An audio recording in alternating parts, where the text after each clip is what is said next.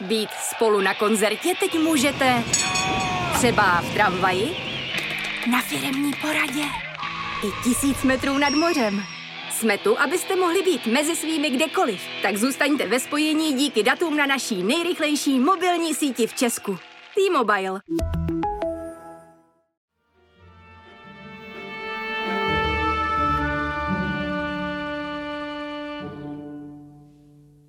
Dobrý den, vítám vás u prvního dílu Hlasu na poušti z roku 2024. To naše první povídání nebude úplně optimistické, protože se na nás řítí jeden malér v oblasti Rudého moře, který může mít poměrně zásadní dopady na životy nás všech, hlavně tady v Evropě. Ona, oblast Rudého moře není z perspektivy střední Evropy úplně místem obvyklého zájmu. Maximálně tady veřejnost vnímá některá populární turistická letoviska v jeho severní části na území Egypta. Nicméně ani tahle osobní zkušenost v naprosté většině případů nepřekonává hranice hotelových rezortů, natož pak hranice Egypta jako takového. Je to škoda, protože celá tahle oblast je nesmírně zajímavá. Geograficky, historicky, ale i z pohledu přírodních krás. Málo kdo v regionu střední Evropy eh, vnímá oblast Rudého moře jako místo možné bezpečnostní krize, která ve svém důsledku může znamenat v krátkodobém i dlouhodobém časovém horizontu katastrofální dopady na hospodářské výkony a ekonomickou, ale i bezpečnostní situaci evropského kontinentu. Přesto a zvláště po výpadcích dodávek surovin, zejména plynu a ropných produktů z Ruska, v návaznosti na jeho agresi proti Ukrajině, je tato část světa pro naší budoucnost doslova kritická. Bohužel ani na úrovni národních vlád, ani na úrovni institucí, jako jsou Evropská unie či Severoatlantická aliance, není podle mého názoru tamním hrozbám věnovaná přiměřená pozornost. Naše nedbalost, nebo spíš nevšímavost, znamená, že naše budoucí náklady budou mnohonásobně vyšší, než jak by tomu bylo v případě včasného zásahu. Nicméně to není v evropských dějinách zdaleka poprvé a zřejmě ani naposledy. Musíme si říct něco o světové ekonomice a námořní dopravě. Přestože se to z pohledu středoavrapana může zdát nadsazené, tak víc než 80% globální obchodní výměny probíhá prostřednictvím lodní dopravy. Přestože lodní doprava v dnešním transportním mixu, tedy lodní, železniční, automobilové a letecké, je tou vůbec nejstarší, je naprosto nenahraditelná. Je to dané její schopností přepravovat bezkonkurenčně největší množství nákladů za jednoznačně nejnižší cenu. Celou řadu nákladů, například zemní plyn, ropu, uhlí, železnou rudu, není možné mezi kontinenty ani přepravovat fyzicky jinak než lodí. Jen s velmi malou mírou nadsázky se dá říct, že s ovládnutím námořní dopravy naše, euroatlantická, civilizace vznikla, ale také to znamená, že může zaniknout. Zvlášť dnes v globalizovaném světě, kdy jsme si vypěstovali až nezdravou závislost na neustálém přísunu zboží, které vzniká na azijském kontinentu, v Číně, Indii, Bangladeši, Pakistánu a surovinách z oblasti Arabského zálivu, jako jsou ropa nebo skapalněný zemní plyn. Navíc tahle naše závislost se neustále prohlubuje. Často nejen z ekonomických, ale nyní více než dřív i z ideologických důvodů. Zejména pokud jde o přesun špinavých technologií či těžby nerostů mimo Evropu, což v konečném důsledku neustále zvyšuje naší zranitelnost. O negativech takové závislosti jsme se mohli názorně přesvědčit během pandemie covidu a zejména po jejím skončení, kdy došlo k enormnímu nárůstu poptávky po lodním prostoru. To v kombinaci s přerušením tradičních dodavatelských řetězců znamenalo nejen prudký nárůst cen, ale také kolaps v dodávkách některých klíčových komodit. Druhou ukázkou toho, co v globálním obchodě znamená přerušení lodní dopravy, byl incident kontejnerové lodi Ever Given v Suezském průplavu v roce 2021. Loď tchajvanského rejdařství Evergreen Marine blokovala průplav v místech mezi městem Suez a Velkým hořkým jezerem pouhých 6 dní. Přesto byly obchodní škody vyčísleny na 9,6 miliardy amerických dolarů. Objem zboží přepravovaného lodní dopravou má navíc stále vzrůstající tendenci. Podle prognóz Anktadu nejenže poptávka po tomto druhu přepravy stále roste, ale ona také zrychluje a očekává se, že v roce 2050 bude oproti dnešním dnům trojnásobná. Nejvytíženější obchodní námořní trasy světa z pohledu počtu plujících lodí jsou na prvním místě Ázie, východní pobřeží Spojených států, na druhém pak Ázie, Evropa. Právě druhá zmíněná trasa je logicky zásadní pro nás v Evropě a současně prochází dvěma úzkými hrdly. Průlivem Bab al-Mandab a Suezkým průplavem. Pokud připočteme Hormuský průliv, tak nám vyvstávají tři zásadní kritická místa pro ekonomiku, ale i běžný život Evropanů. Není nutné zdůrazňovat, že všechna tři místa se nacházejí v místech s nevelkou geopolitickou stabilitou a pouze jedno z nich, Suezký průplav, není v bezprostředním dosahu mocnosti, která vůči nám a našemu způsobu života vystupuje dlouhodobě nepřátelsky. Ano, hovořím o Iránské islámské republice, regionální mocnosti s významnou vojenskou silou a rychle rostoucími politickými ambicemi v regionu. Dál bych si něco řekl o geografickém vymezení a popisu oblasti, protože je to taky důležité.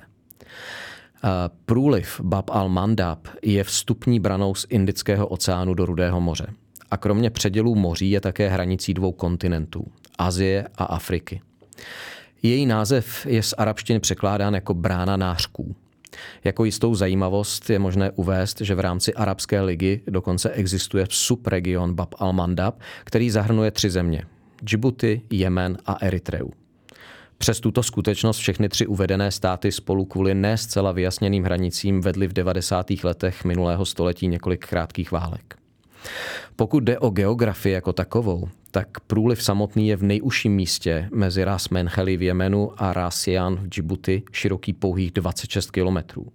Navíc ostrov Perim, toto z pohledu námořní dopravy již tak úzké místo, dělí na další dva průlivy, z nichž ten východní, známý jako Bab Iskender, široký 5 kilometrů a hluboký 29 metrů, zatímco západní, označovaný jako Dakt El Mayun, má šířku 20 kilometrů a hloubku až 300 metrů. Tahle skutečnost pak pro námořní dopravu ponechává koridor v maximální využitelné šířce nějakých 18 kilometrů. Tak jak jsou na obou březích rozdílné kontinenty, jsou rozdílné i státy, které leží na obou březích. Na africké straně je to Džibutská republika. Na místní poměry stabilní stát s poloprezidentským systémem.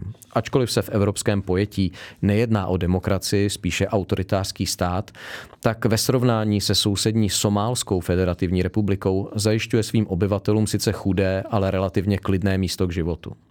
Země je většinově muslimská, nějakých 94% obyvatelstva, a kromě arabštiny se jako důsledek dlouhé francouzské kolonizace používá jako druhý úřední jazyk francouzština. Pro nás je zajímavá přítomnost vojenských základen hned několika zemí.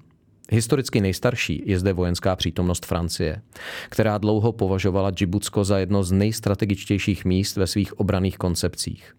Nešlo pouze o kontrolu jižního vstupu do Suezského průplavu, ale v určitých historických obdobích také o protiváhu britské vojenské přítomnosti na území dnešního Jemenu.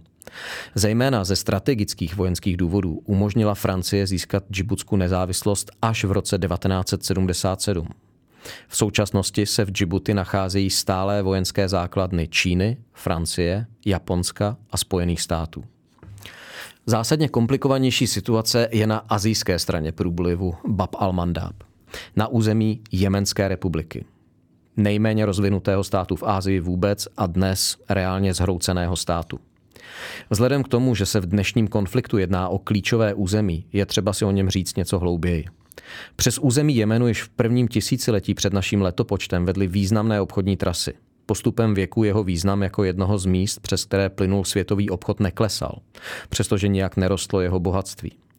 Nadvládu Osmanské říše nad tímto územím, která trvala od 16. století, ukončila až první světová válka, kdy bylo vyhlášeno samostatné jemenské království. Nicméně tím zásadním stabilizačním prvkem pro světový obchod zde byla britská přítomnost.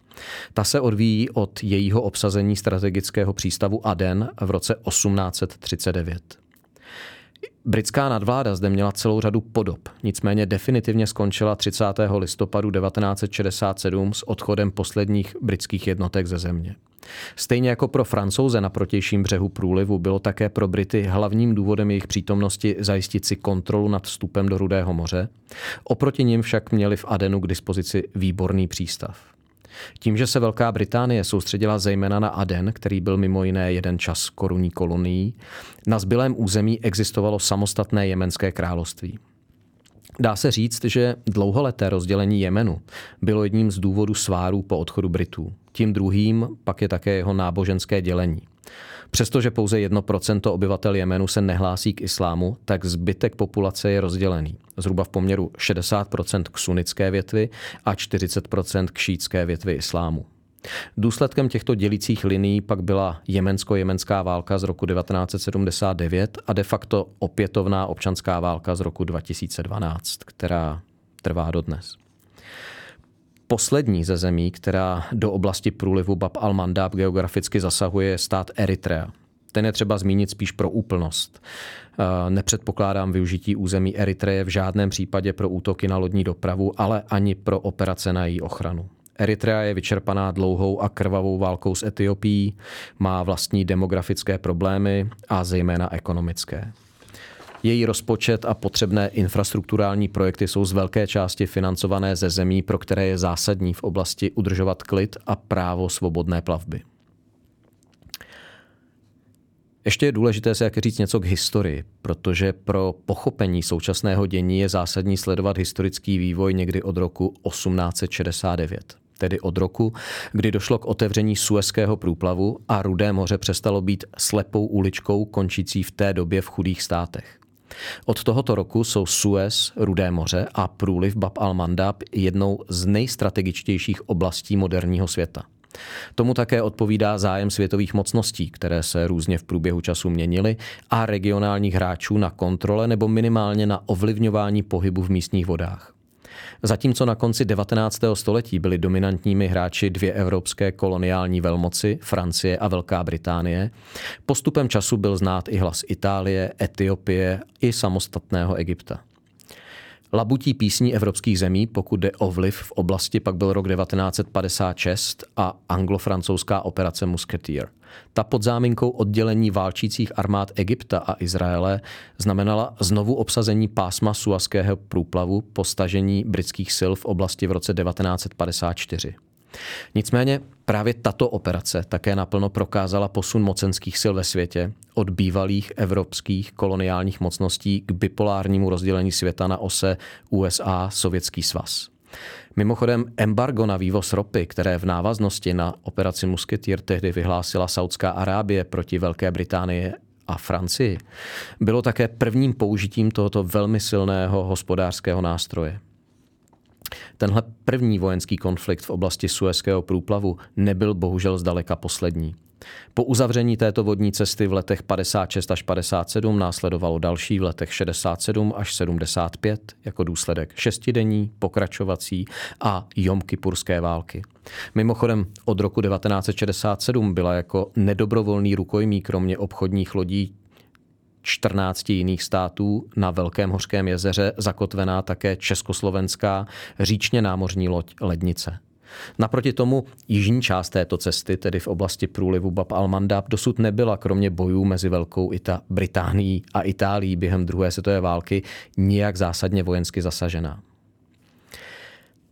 Současné vyhrocení situace se Irán, samozřejmě prostřednictvím Hutí, snaží navenek prezentovat jako odpověď na izraelskou reakci na masakr provedený palestinci 7. října a s následnou vojenskou akcí izraelských obraných sil. Nicméně pro scénáře možných vývojů je nutné si popsat všechny země, jejichž zájmy se zde setkávají od počátku poslední občanské války v Jemenu, která vypukla již v září roku 2014. Již tento konflikt prokázal iránský zájem o region a ukázal také rozložení sil. Tento konflikt byl stejně krvavý a bohatý na oběti jak na straně bojujících armád a ozbrojenců, stejně tak na straně civilistů, tak jak je to v této části světa bohužel zvykem.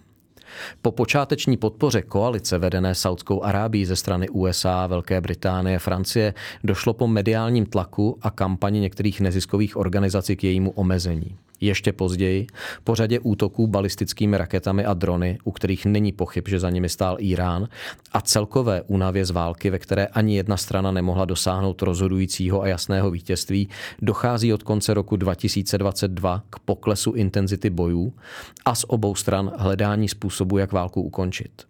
Začátek aktuální války Iránu prostřednictvím nebo pod krycím příběhem o hutýských povstalcích proti lodím v průlivu Bapal Mandab můžeme definovat někde ke dni 17. října 2023.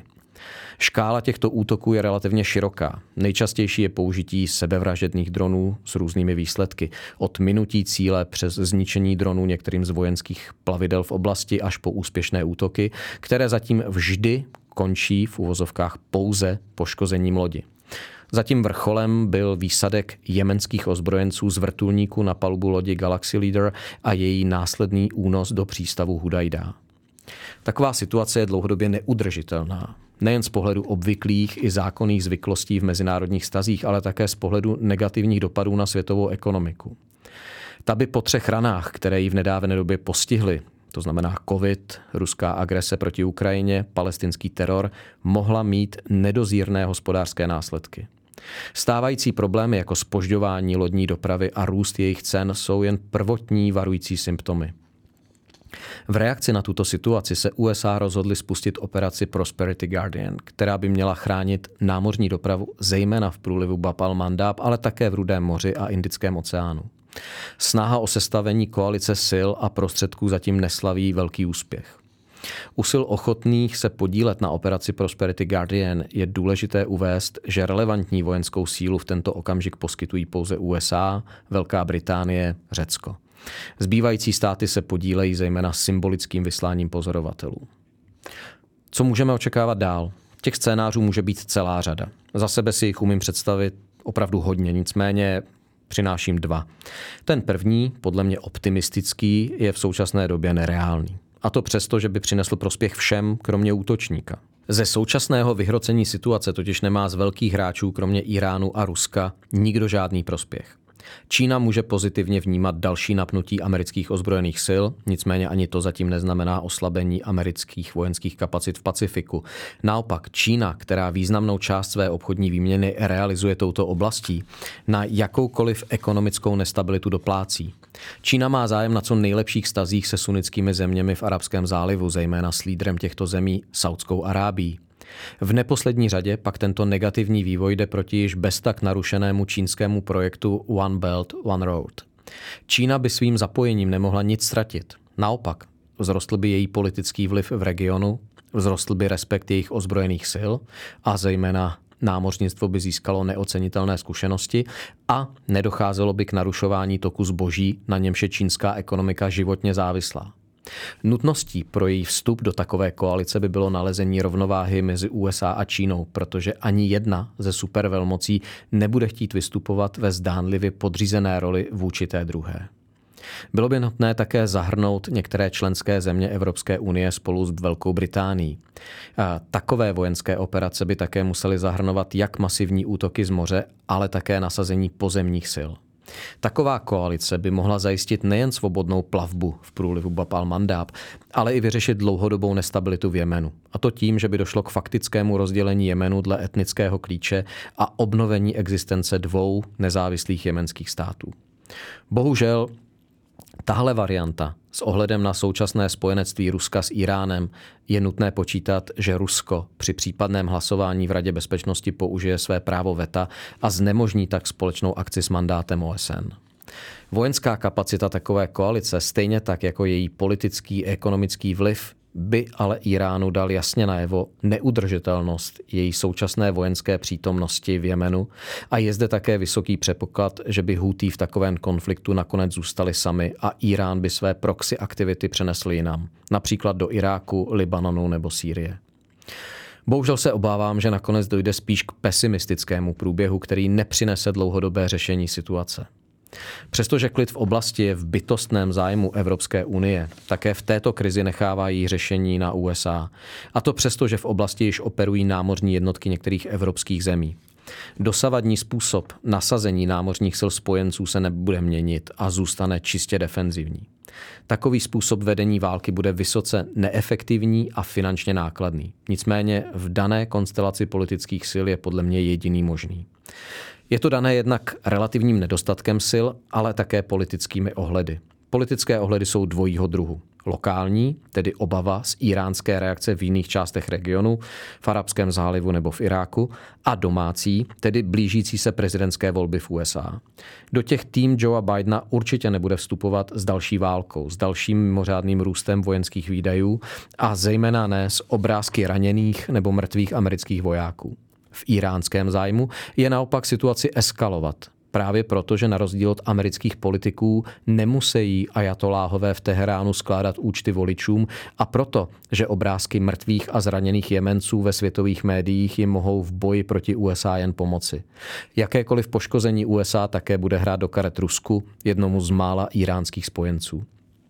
Pokud jde o postoj Evropské unie, Jejím dlouhodobým programem v mezinárodních krizích je snaha se vykoupit natištěním nových peněz a jejich odesílání komukoliv, kdo o to projeví zájem.